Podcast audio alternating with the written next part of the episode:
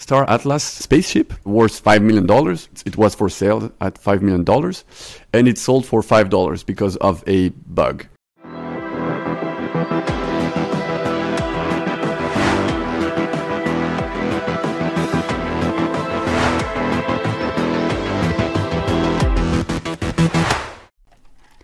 Hello, friends, and welcome to episode 15 of the Tavern Shark Tank of the Metaverse where Web3 gaming projects pitch to leaders and VCs to get funding.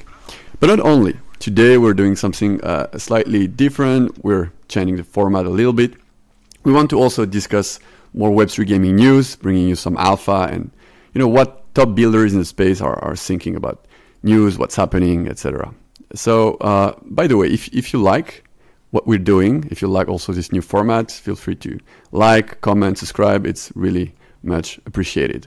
So it's been a while I didn't ask uh, people to introduce themselves and maybe give us some uh, little bit of uh, updates on what they're doing. Uh, so maybe we can start with that.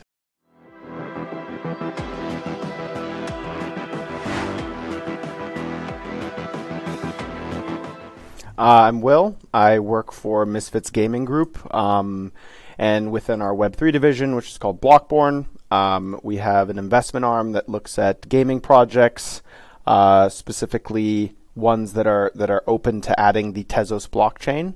Um, and then on the Blockborn side, I, am head of product essentially for our gaming platform that allows games to quickly connect and leverage our battle pass tournaments instant you know payout reward system uh, so they don't have to go and build that themselves um, we're also building out tools to allow you as a game developer to select what your goal is with content. So I'm looking for more lifetime value, more engagement, or whatever it is, and we will auto build you a esport and content plan um, that will run on its own without you having to to go and delve into that. So we do a couple things, but on the investment side, yeah, excited to to talk to you today, Tim. Hi everyone, I'm Tim Cotten. I'm uh, the founder of Scrypted, um, we are a company that's working on uh, virally shareable gaming rewards, right? And uh, I come out of a long background uh, in, game development, two decades or so, uh, all across the, the sphere, all, all sorts of games. Uh, started out in virtual worlds. Started out as a massively multiplayer online role game, uh, role playing game developer. Uh, hello, everyone. Yeah, my name is Ilya. I'm uh, one of the co-founders and partners at Sanctor Capital, and uh, we invest in back early stage teams in Web3 space with a primary focus on metaverse and gaming. Fantastic. So, uh, just before we started uh, this show, we were discussing actually mostly Ilya and Will about the universal wallet problem. Uh, like everybody knows that there's no one wallet working, especially with non-EVM compatible chain and EVM compatible. So, so you know, this solution I mean, there is no solution and it's a problem. So maybe, Will, can you come back to what you were saying? I'm scared to now have this conversation again publicly because Ilya kind of mentioned the reason that the solution doesn't need to be made is because the concentration of players right now on EVM compatible chains is just too high to justify building a, uh, a solution. That being said, I think it's still the the concept of I want a wallet that handles every potential bridge, swap, any type of kind of uh, removes any friction on the user side is an interesting solution for me. So bridging between chains is one piece, but then also a wallet that moves across every project flawlessly is something I'm still looking for, and I'm wondering if it's out there. Wow, the holy grail. That's what you want. You're Indiana Jones right now.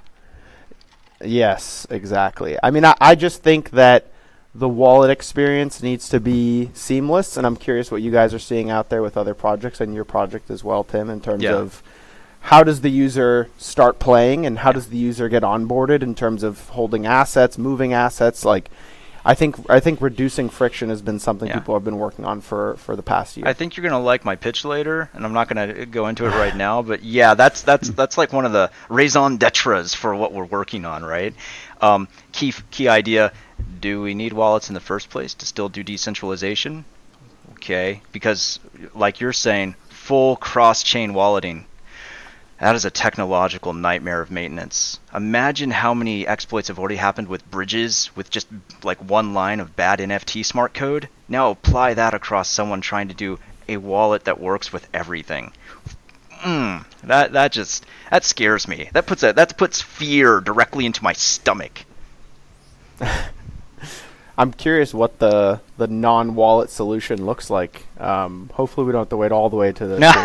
you know, there are so many, so many projects are saying right now, "Hey, we're building this universal wallet." I mean, I hear it all the time. So, is it a lie or is it just not exactly what it's selling it for? So, what is it?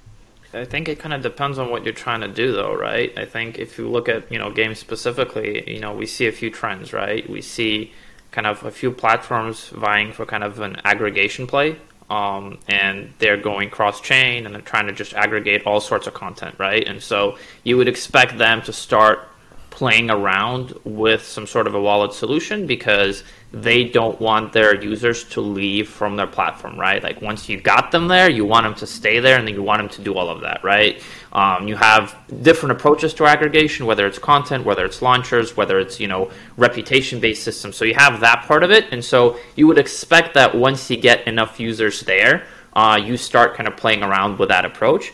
But the other thing we see is uh, a trend towards custody wallets, right? And so this is how you know a lot of a lot of teams are trying to get around the issue of well, how do you onboard users that either don't know or don't care about Web three to start? Um, and so custody wallet solutions have become a little bit more popular. Now the question is, how do you then kind of enable and empower users to be owners if they want to be. And so that's a whole kind of educational and also an infrastructural uh, solution to kind of both combine kind of self custody and then custody if you want. Uh, but I, I think we're, we're, we're kind of veering towards that space. And so once you kind of implement some sort of a custody approach, it's a lot easier to manage on a technical level a lot of the kind of cross chain operations. Uh, but again, the kind of the question becomes then how do you not uh, take away control and ownership from the player because that's why we got here to begin with. Uh, and so it's it's you know we, we have kind of this you know what's commonly you know quoted as a kind of the pendulum where like the pendulum yeah. swings one way and then the other way, and we're kind of trying to figure out that like happy understanding of, of, of incorporating all, all, all sides. But um, it's a process, but it's not that we don't need or you know as a space or don't work on kind of these universal wallet approaches but i think you know aggregation plays are awesome when you have kind of an accumulated segmented user bases, right? When you don't have accumulated segmented user bases that are trying to connect or you want to connect, it's a little bit harder to to get that you get people excited about that, right? Because you're aggregating a non-existent user base. Um, but now that we have more gamers in these siloed ecosystems, we see, you know, we'll talk a little bit about Tezos. We have people, you know, building in the Move ecosystem. We have people building the EVM ecosystem, Rust-based ecosystems. I think there, there there's going to be a little bit more demand for that as we see more titles launch there this is how uh, Nico and I talk too, because he's always like, "Oh my God, Tim is itching to say something." You can tell. Um, I have two thoughts for you. two thoughts for you, Ilya. Uh, the first one is yes, this is this line of conversation about aggregation and custody wallets is how you get um, Web3 skeptics like Moxie Marlinspike, Molly White, and, and company to point out, "Hey, you're going back to Web 2.0. So what was the point, right?" It's it's pretty much, uh, oh, so you're re-centralizing, and so there's deep questions there about the value of Web3 when, when that stuff starts having having to happen. And then number two, um, yeah, we're just putting we're just putting power away from ourselves. Um, the biggest the biggest like connection I see between what you were saying about this interoperability problem in wallets is that the same problem exists for like metaverse platforms in general. Having one publisher want to translate and talk to another publisher in a combinatoric nightmare of different technologies is the same style of thing we have to solve in Web3 first if we're going to make any contributions to the metaverse, right? And I don't think that custody wallets, that's my spicy takes, are the answer to that particular thing if, again, we want to have a piece at the table, like a place at the table of the metaverse. But back to that point, is, is your take that the, the only solution the wallet is kind of bringing is allowing projects to speak you know amongst themselves or publishers to work with other other publishers because that's a conversation I'm having with people all the time as well as they say was inter- if, if decentralization and the whole philosophical movement behind, blockchain isn't hitting for gamers today, and they really don't care too much about data privacy, and they really don't care too much about immutability, and they really don't care too much about decentralization, then is this concept of your item gets to be used on multiple publishers' projects. It, it, how are you seeing the wallet be beneficial? I guess this is just a broader question outside of just publisher A speaks to publisher B and their assets are inter- interoperable. I think there's two things to what Will said. One is I think when we say players don't care, I think players may not care right now, partially because of how we're presenting this as an industry. I think there's a giant kind of communication issue. And then two is, well, we don't have quite enough games right now where you have the user base and the value of the assets, and the value not even so much of the assets, but of the IP, where we would care. The teams that are seriously thinking about this um, and I, I won't name any names because I'm not sure I'm allowed to. But the teams that are thinking about it uh, and are like consciously approaching that issue are, you know, it's going to take some time, but they're in development, right? And so it's really hard to get gamers to care when, well, we're not showing them kind of the real underlying kind of awesomeness and value about this, right? I think that the initial approach the industry was having, hey, you're going to take, you know, your lightsaber and go play Call of Duty with it, just angered a lot of people because it kind of misrepresented what it was supposed to be about and just kind of showed to a lot of traditional game developers that you know some people in our industry weren't quite aware of how game development works. Uh, and so once we get to the point where, well, you can actually unlock the utility of being able to go cross IP and cross ecosystem, I think you will get players to take to care about this. I think when privacy becomes again, privacy is another thing, right? Where like how we communicate this and the value of it becomes a little bit kind of muted uh, in a way, and so the the narratives get shifted from kind of utility to a lot of other things, and I think that's part of the issue. I think people will start to care once you actually show them a product that kind of unlocks that utility. Because I think we kind of, as an industry, sometimes go the other way around. Is like, well, care about this, and then yeah. and then things well, will work. 2021, uh, and I think users want to use yeah, stuff. 2021 in general felt yep. like that. It was just like these are things you should care about, and then they're like, "Where's the use case?" And you're like, "That comes later. just buy them now."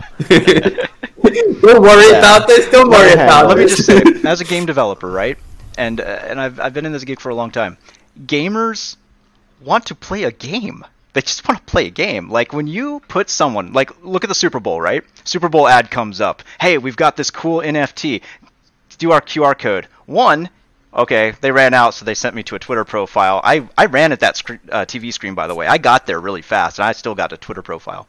But when I went to their website, what is their website onboarding experience? It's a dark screen that says web wallet not detected. And there's some buttons in the background you can't touch.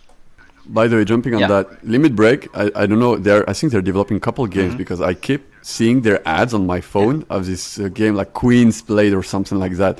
And it's kind of a manga style, very uh, uh, like uh, sexy women. Uh, and, and then you click on the ad, it's on mobile, and then you go to a, a mobile uh, browser game. I didn't. I, I, it's kind of the first time I, I see this, and it's like uh, uh, you have like limit break. So it's like you, you see it's one of their projects big written and then you go and then you can start this game. You don't download anything.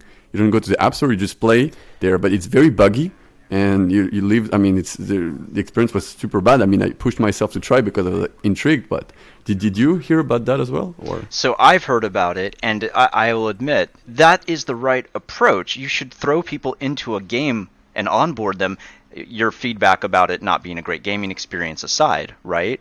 Look, my kids, my my boys, they love Pokemon. They love Pokemon, right? And they have the little cards, they collect them, and I have a 10-year-old who literally like loves playing this game with his cards with his friends. He puts them in sleeves, and finally, after all these years of having Pokemon cards, you know what he did yesterday? He had me sit down at the table with him with an app and figure out the market prices for all his cards because at, finally as a 10 year old he wanted to figure out how much his collection was worth right? But he had years of gameplay experience before that. So it's investing people first in the experience before you unlock as both will and ilya have talked about into the kind of tradable uh, nft version 1 kind of stuff just to add on, it was the same issue that Overwatch had with esports. Esports generally, I, I work more on the esports side, but you're not allowed to come out with a game and say, and this is an esport. It's normally on the community to decide how they want to mm. compete within your game. So the fact they came out with a league already baked in and massive sponsors, it put a bad taste in people's mouth. And I agree, like it's more about like build an addicting and incredible IP and, and, and product, and then start to layer on the benefits that make sense for your user base. But this concept of just like preloading some external value system that they're not used to is is wild to me. Um, also, kind of scary because it really means to that point, and like games take years and years to become a hit and build a community. This is a long race we're all in. You know, like this, everyone was talking, oh, 2024, 2025 is when the bull run kicks off again. Like, I think this is a longer tail on this thing. It's a good time to start then. I think Will just sent everybody in like a lot of marketing departments panicking uh, for games because he said you can't say you're going to be an esports title. Yeah. and so a lot of people just went scrambling to their copies. Well, well, I mean, like it, it, gamers are naturally skeptics, and we're all internet children. So it's like coming out and being told what it is and why it's good, outside of just like put a good game in front of me. I'll tell you how I feel about it. If I if I if it hits and it responds with me, then feel free to layer on other systems. But like start with the game. So you cannot say you're an esport game, but can you label yourself as a AAA game? That's probably a Tim question. I don't know. That's the one we've seen quite a while, yeah. right? All right, I'm I'm taking back control of the discussion right now. Um, but we very interesting points we're discussing. Actually, I want to share something. So, uh, a, a, news. I don't know if you if you've seen it. It's been spotted by our friends at Polemos. I saw that on their blog, and it's about a Star, Star Atlas uh, spaceship uh, worth five million dollars. So worth five million. It, it was for sale at five million dollars, and it sold for five dollars because of a bug. And uh, what happens basically is that the there was a bug in the script. Um, so someone uh, took advantage of it and bought it for five dollars. And then uh, the the team uh, they wiped out all the metadata of the of the NFT and basically like made it useless. So then some people are complaining and and uh, and discussing the topic. You know, is it something we should do? You know, uh, take back control at the end of the day. You know, as a game developers, if such mistakes happen. Uh, so yeah, what's what's your take on that? The downside of decentralization. I think it's the reverse, right? It's the downside of centralization, right? Like this is this is kind of like going back to the Mount Gox uh, kind of issue, right? Like one, I, I, I, will I will go back right. Like I think the one big thing that we're seeing right now, and we're thinking about, you know, internally as well, a little bit about, you know, there is a ridiculous kind of under lack of attention, I would say, to auditing on the gaming side. I think DeFi got burned so hard that like that's just kind of a, the number one thing that you, you, you like you expect there, right? right? Like you expect you know audits and you you want to see multiple audits sometimes you want to see regular audits you want to understand how the security systems work. With gaming not only like i think a lot of traditional game developers are kind of they understand how they build their security for kind of their own universe where in a web 2 world they control so much more.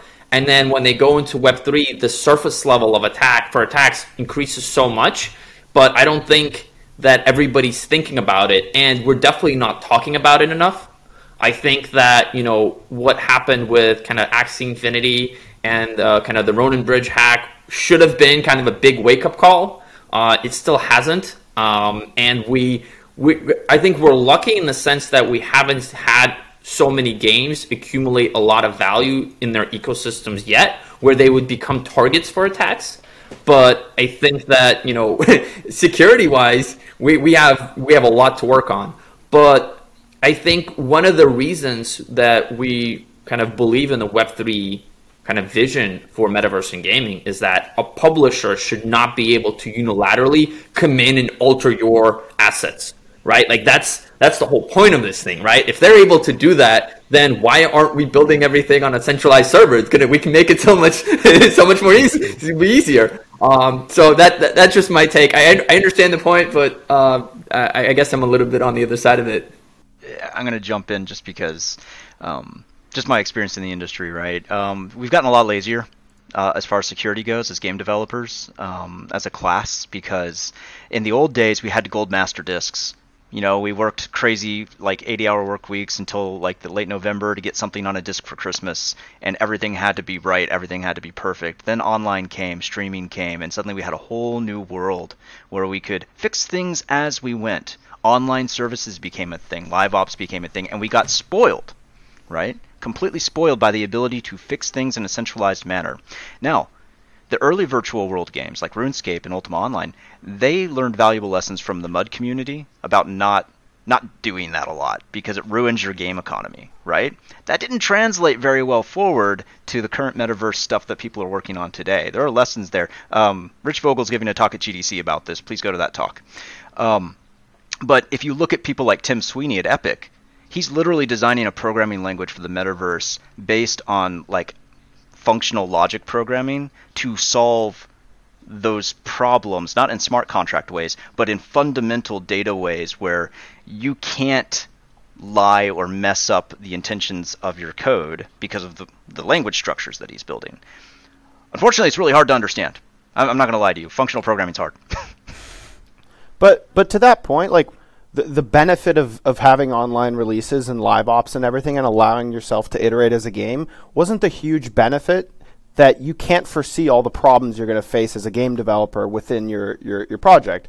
To your point, Ilya, and the reason I'd be scared as hell is like what you just explained was a system where you have to go and audit and preempt all the, the surface level, you know, and, and cover all the surface level you're talking about before you go live because how are you supposed to then go back in a decentralized way and edit those smart contracts and make sure that, you know, this doesn't happen again? How are you supposed to foresee all that if live ops is the standard and, and iterative design is, is, is kind of the, the expectation from game developers?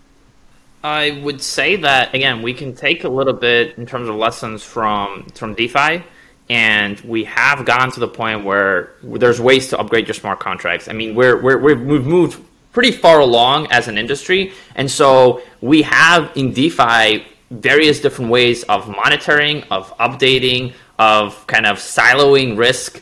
Um, and I think if we trust or at least as an industry, we're trying to get to a point where we trust our financial infrastructure to be upgradable and auditable and monetary wise, then I think we should be able to get to kind of a similar comfort level with uh, kind of our, our, our gaming spaces. And I think to begin with, I think it will happen more in kind of more isolated gaming ecosystems before we see kind of it expand to the broader metaverse. But I think I'm not saying it's going to be easy, but I think to kind of give up on that kind of defeats the purpose of why we were building this in the first place. Last thing I wanted to discuss. So it's about the Fortnite's uh, Epic. It was uh, like accordingly uh, 20 crypto games in store in pipeline. So that's a lot.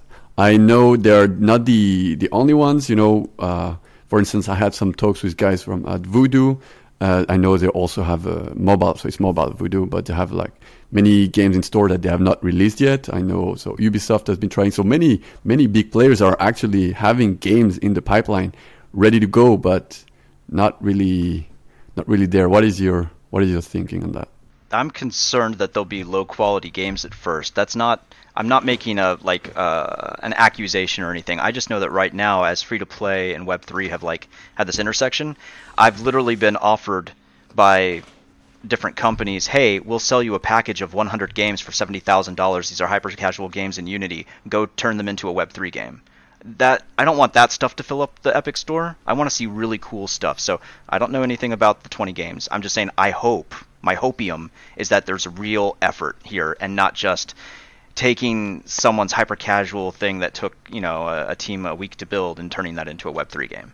I have faith in Riot to deliver high quality project in, on the game side. So I'm I'm also hoping if it is a hyper casual game, it's of of substance. Um, but yeah, same concern on my end, and and I've seen the exact same thing you're talking about, Tim. Just people with sitting on tons of IP that are like, go turn this shitty mobile app from 2007 into a Web3 banger, and it's like this just not going to happen.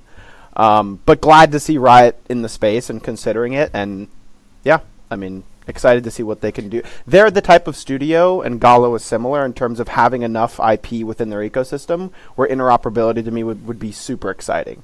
Like to jump between TFT and League and you know the whole thing, and within you know with the same assets uh, is, is exciting to me. So stoked overall. I'm not as concerned about um, Epic bringing on kind of weak titles. I am concerned about kind of what strong titles in Web3 mean right mm-hmm. now. Uh, I think most of the titles we're super excited about are in alpha, a lot of them in closed alpha. Um, and so I'm not sure. I mean, we, are I, I, think we're seeing a trend towards kind of a, a, changing development cycle for games. There's a lot more duration. The cycles itself are getting a little bit shorter, but I don't think the gamer is necessarily ready for that, right? And so if we're putting out alphas or betas on Epic, I'm not sure kind of we've prepared the audience for what that is. And I don't think, again, we as an industry have kind of really worked on that education and communication uh, with with the gamers to get them excited about that because I think the idea is fantastic. Get gamers to try early, have them give you feedback, incorporate that feedback, have them be part of that development process. I think it's a fantastic idea, but it needs to be presented right, right? Because right now, if you read this as a gamer, you're like, okay, there's going to be 20 games on Epic. These must be the 20 best games Web3 has. And if we're putting out alphas or betas there, that's that's kind of the response that you know they'll be like, okay, this is the best Web3 has. Um, moving on, potentially, right? Like, um, so that that that's my worry. I, I I think Epic has the ability to select kind of the best there is it's just it needs to be presented in the right way, both from kind of them and, and the Web3 space, and kind of bridge that communication gap that we're continuously kind of like falling into. And, and, just a little point on that, I do hope, and I'm curious your guys' take as well, that we can eventually move away from labeling a game Web3 opposed to just it being a game and, and having, you know, interesting components. I love that. Attached. I love that. Fully agree. Fully yeah. agree on that. Uh, and I think that's coming, but not until we kind of, as an again, as an industry, get to the point where whatever Web3 is is part of the tech stack, right? We don't label games as Unity games typically or Unreal games, right? Like a lot of that stuff is, you know, so many. Some people know there, but it's it's more or less hidden. But uh, Web3 is right now still at the forefront because even in survey, like I've seen a survey where blockchain is labeled as like a, a, a like a like a business plan type of setup, right? And so like if that's if that's not tech, right? If we're if we're labeling as business uh, setup, then like that that's part of the part of the issue. There's so many terminology problems in our industry, and we we I mean we adopted them, and then we got away from them all the time. Play to earn, play and own, uh, free to earn, uh, and uh, like metaverse, crypto gaming, blockchain gaming, Web three gaming it's uh, it's we're just going so so fast towards all these things and just like take them, use them, trash them. It's so you know uh, it's uh, where, where, when will it stop, basically the temptation to engagement farm on Twitter with hashtags is just too great for. well, and, and to be honest, there's a lot of projects that that need it. You know what I mean? Like there are games out there that know they don't have the marketing power to stand up tr- to traditional games trying to win on Steam, so they're going heavy after the the existing crypto audience, right? So they are like slapping the Web three branding all over themselves. But it's like, could you imagine going to the Epic Store and seeing tabs for like Azure hosted games? Uh, you know what I mean? Like AWS hosted. Like it's the weirdest thing to me. so. I don't know.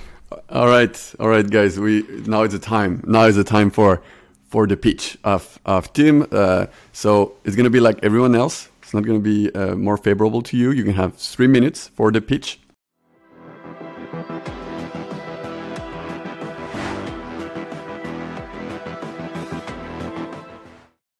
All right. Hey, I'm Tim Cotten, former lead designer of Ultima Online uh, one of them, and the first, uh, which was the first massively multiplayer online role-playing game, right? And I've been in the industry for about two decades. We've talked about this. I've done games, MMOs. I've done enterprise software at companies like EA, Mythic Entertainment. I got in really early on Bitcoin and Ethereum, and so unlike many of my game de- developer peers, I do have a deep respect for Web3 and its potential.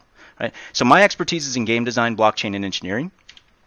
And my co-founder here, Andy, Andy is he's worked together with me at Electronic Arts back in the 2000s, right? So he was a producer. He went on to publish 60 games with companies like Aria and Square Enix. He recently released the new Tomb Raider mobile game. He just put in his notice, and he just joined Scrypted officially earlier this week as our chief operating officer. He is the master of production and operations. Our primary pre-seed investor is Dr. Jay Lim. He's led many successful early investments in cutting-edge technology companies, especially AI-driven. And so, what I want you to do is take away from this pitch three things, right? One, that we're building something with impact, something that's going to do what CryptoKitties did to version 1 NFTs, right? We're doing that for version 2. Two, we've got new tech like NFT mining and something we call proof of play. And three, we're the right team at the right time to get this started. So, here's the problem for Web3 gamers, and we just we've been talking about it.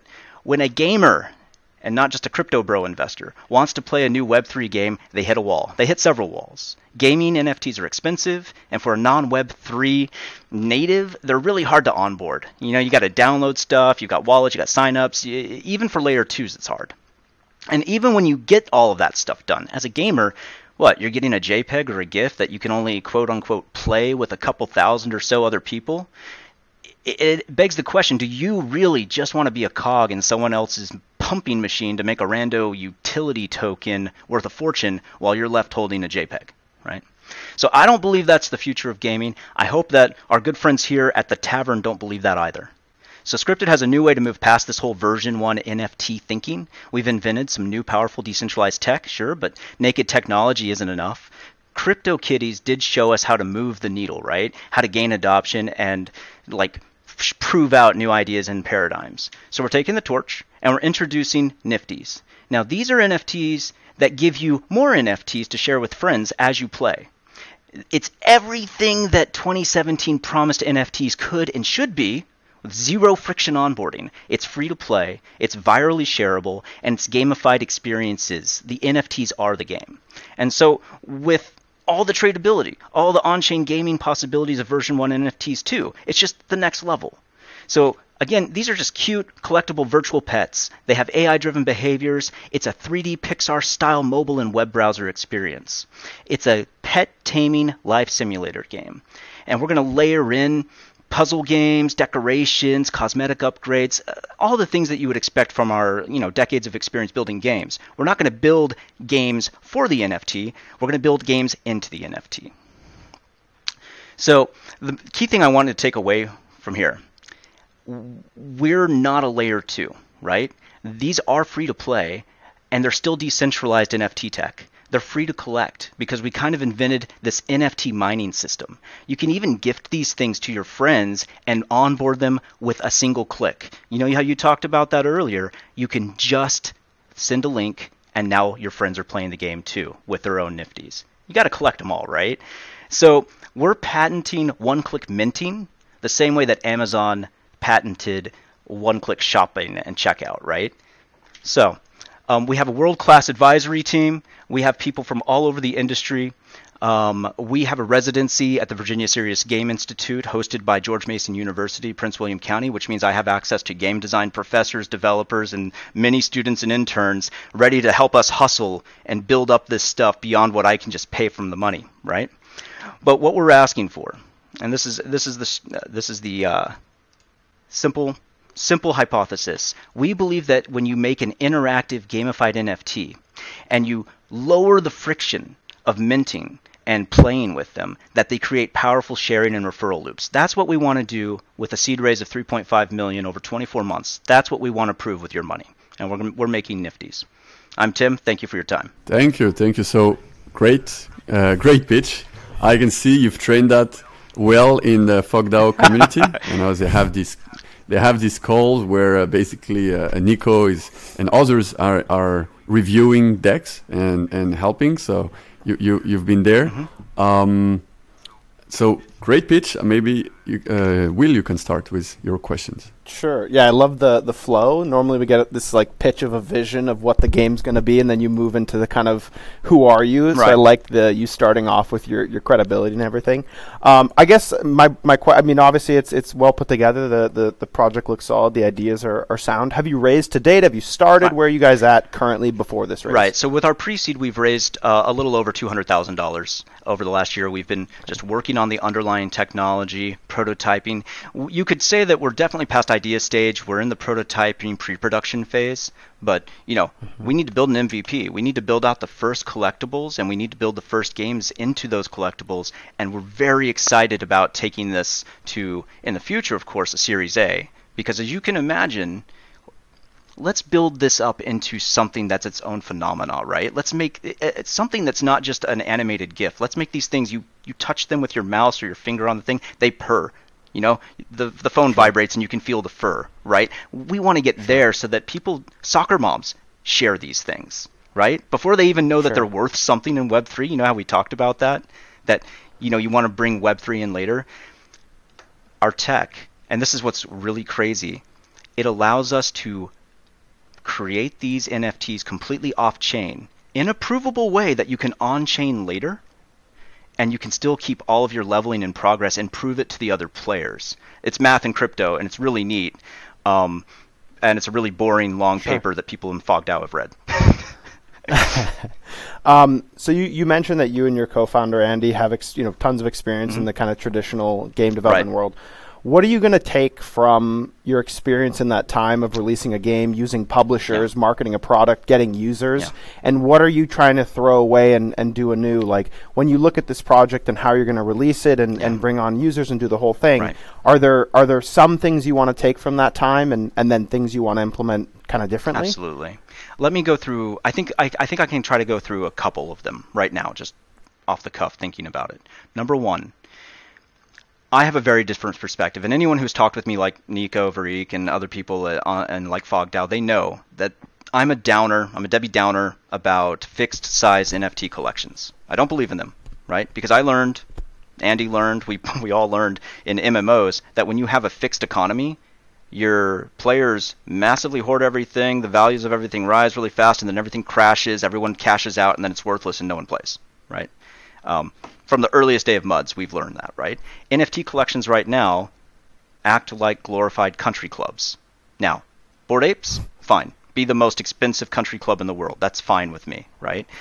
Everyone else trying to do that, that's not I'm not cool with that. I think that's that's a, not a starter for gamers, right? So I'm I'm ditching the idea of having a closed fixed collection. Instead, our stuff is types of NFTs and the players can mine them themselves using the game design and development lessons we learned over those decades, right? So even take a game like Ultima Online, which had a virtual economy. Internally, we had a system called templates, right? Where it looked like Dungeons and Dragons. How great that I'm on the tavern, right?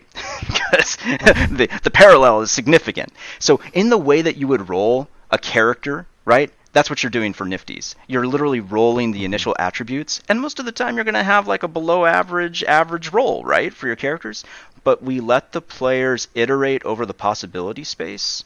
And if they want to spend five minutes, 30 minutes, a day, whatever, with their computer finding the perfect seed value to start their nifty adventure, well, they can do that and they can have like a couple plus ones on some of the stats, right?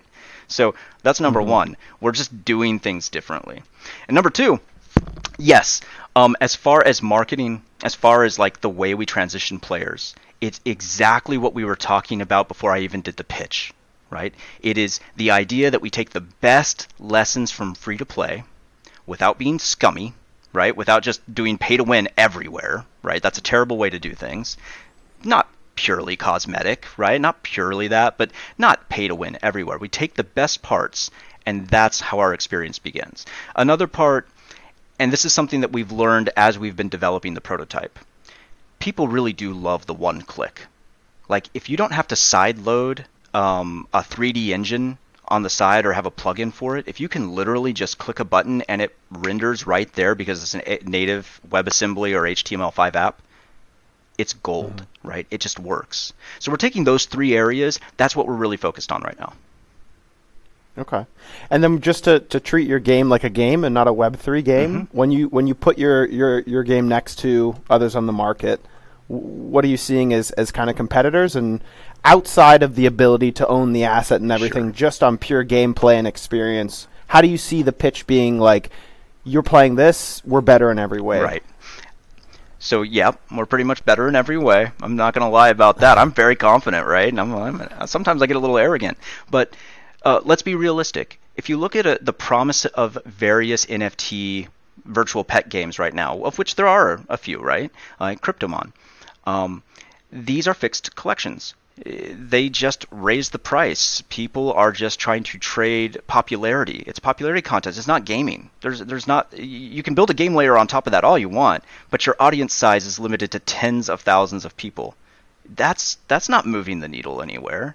And my concern mm-hmm. is that if we keep doing this as investors, as in VCs, as as game developers, if we keep feeding each other this weird cycle of 100,000 wallets of these game players, it's just musical mm-hmm. chairs and someone's going to be left holding the bag at the end, right? We do not want this. We we don't want a 2008 style crash, right? We're okay with lulls. We want to mm-hmm. expand mm-hmm. the market and we want to bring in normal gamers. So yeah, we are providing a gaming experience where it's low effort, right? Uh, think Cookie Clicker and think Idle Heroes, but with the style of like Pixar and Roblox, right? And really, we envision that these are a community moddable commodity, right? And when I say moddable, I mean players will be able to own a Nifty and as, assuming that they obey the uh, commercial use no hate license Andreessen Horowitz put together, right? That's a wonderful NFT license. Assuming they're doing that, if they want to build a separate gaming experience, they can. Because our game rule set will be public, it'll be on a smart contract, it'll be verifiable. And then what's really fun is that we can do partnerships. We would love to go to the sandbox in Roblox and be like, hey, by the way, we want to have our virtual pets in your game too and they just work, right? They, there's there, we don't have any conflicts with that. So eventually in the Series A, this is where the fun play is, right? By the time that we've built this up to be popular, we would love to test not just players sharing the rewards with their friends, right, which are other nifties, so that they can share that. We want to test going to strategic partners and saying, hey, you have a game, we're going to make you a specific nifties for that game that represents that game and that you can only earn by playing that game. And then when players have it and they want their friends to do it, you get the referrals back to your game. And of course, we have that mutually beneficial relationship, right? And suddenly we're creating alternatives to the terrible ecosystem of uh, advertising death that is right now, now that Apple has kind of like put the kibosh on a lot of uh, remarketing tags, right? We have the ability suddenly to say, hey, this player has these three nifties, and they represent interest in these three types of games. That's in their that's in their wallet, or in our case, you know, we start out without a wallet because we have a cool system for that underneath the hood. Suddenly, we have segmentation that other partners will be interested in. So there's there's all sorts of stuff to talk about. I don't want to go too crazy on you, right? No, no worries. Um, I, I, know I ate up a, lo- a, lot of time, so I'll, I'll pass to Ilya, yeah. but thank you for the answers. Yeah, I'll, I'll echo Will. Uh, great, great pitch. Um, I am. I do want to follow up on what Will asked, though. How can you describe the actual sure. game loop? Uh, the game loop is incredibly simple, right? So you start out with an egg. I'm sure that's not very revolutionary, right? You you touch it, you you tap it, it hatches, right? Suddenly you have your first nifty, right? And so the game loop for this is a lot like an Idle Heroes style game. Um, it is in the background. This thing is leveling up it is um, as you pay attention to it that is its leveling mechanism. In the background we have some cool math and crypto that actually kind of records the progress as it goes. But for the player this is the important part.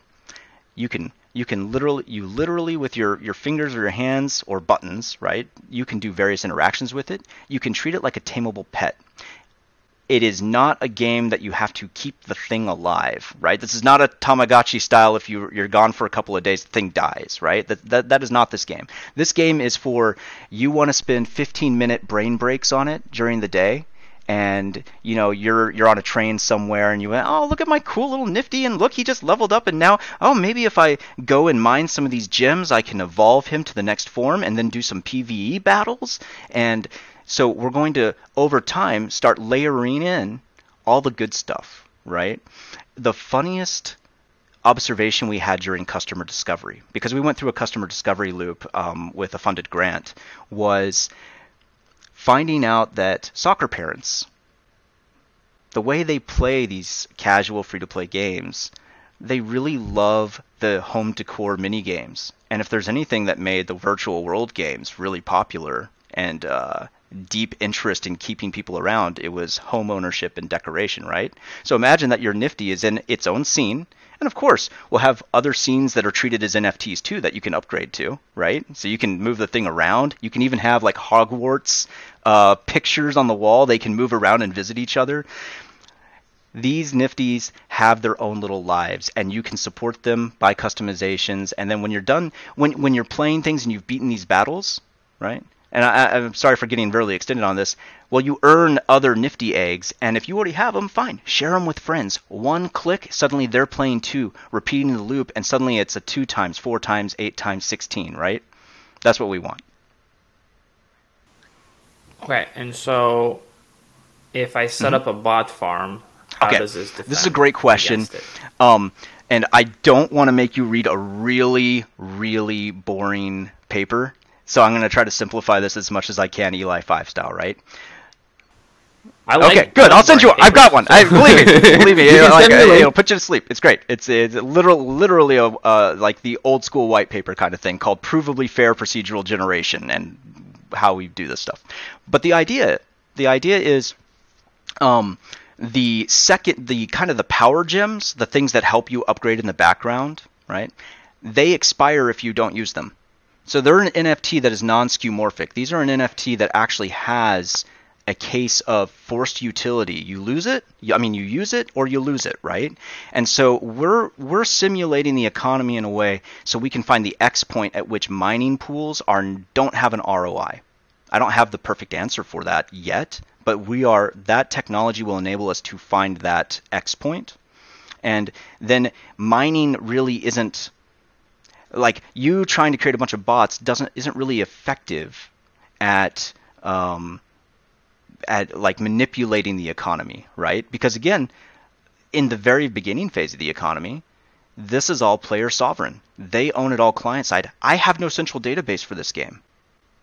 That's the that's the crazy thing about this tech. It is actually decentralized.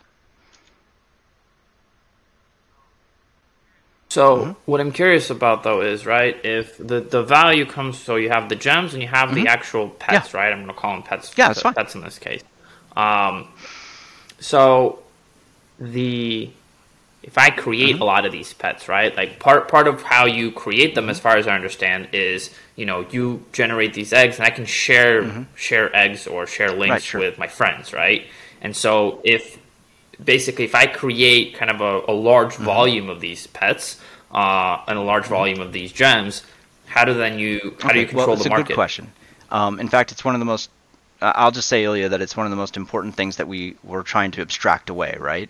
Because I want you to think about this as an abstraction of data, which the players are owning, and gameplay and reputation, which are either with partnerships that are like hosting games, or they're like an on-chain version of the game, right? So uh, I'll speak to the hardest loop first. The hardest one is you go the full path. You start out with an off-chain NFT you level it up.